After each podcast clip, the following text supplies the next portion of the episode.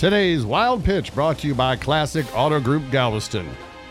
Wisconsin people know their cheese. A woman attending a Milwaukee Bucks basketball game proved it by naming 27 cheeses in 30 seconds. Uh, smoked Swiss cream cheese, string cheese, uh, cottage cheese, um, brie, feta, goat, Gold. Munster, Colby Jack, Colby, Pepper Jack.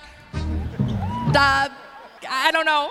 Wow. Wow. You know, there's nothing sexier than a woman who can name 27 cheeses, Dean. And there's nothing less sexy than a woman who cuts the cheese. That's today's Wild Pitch.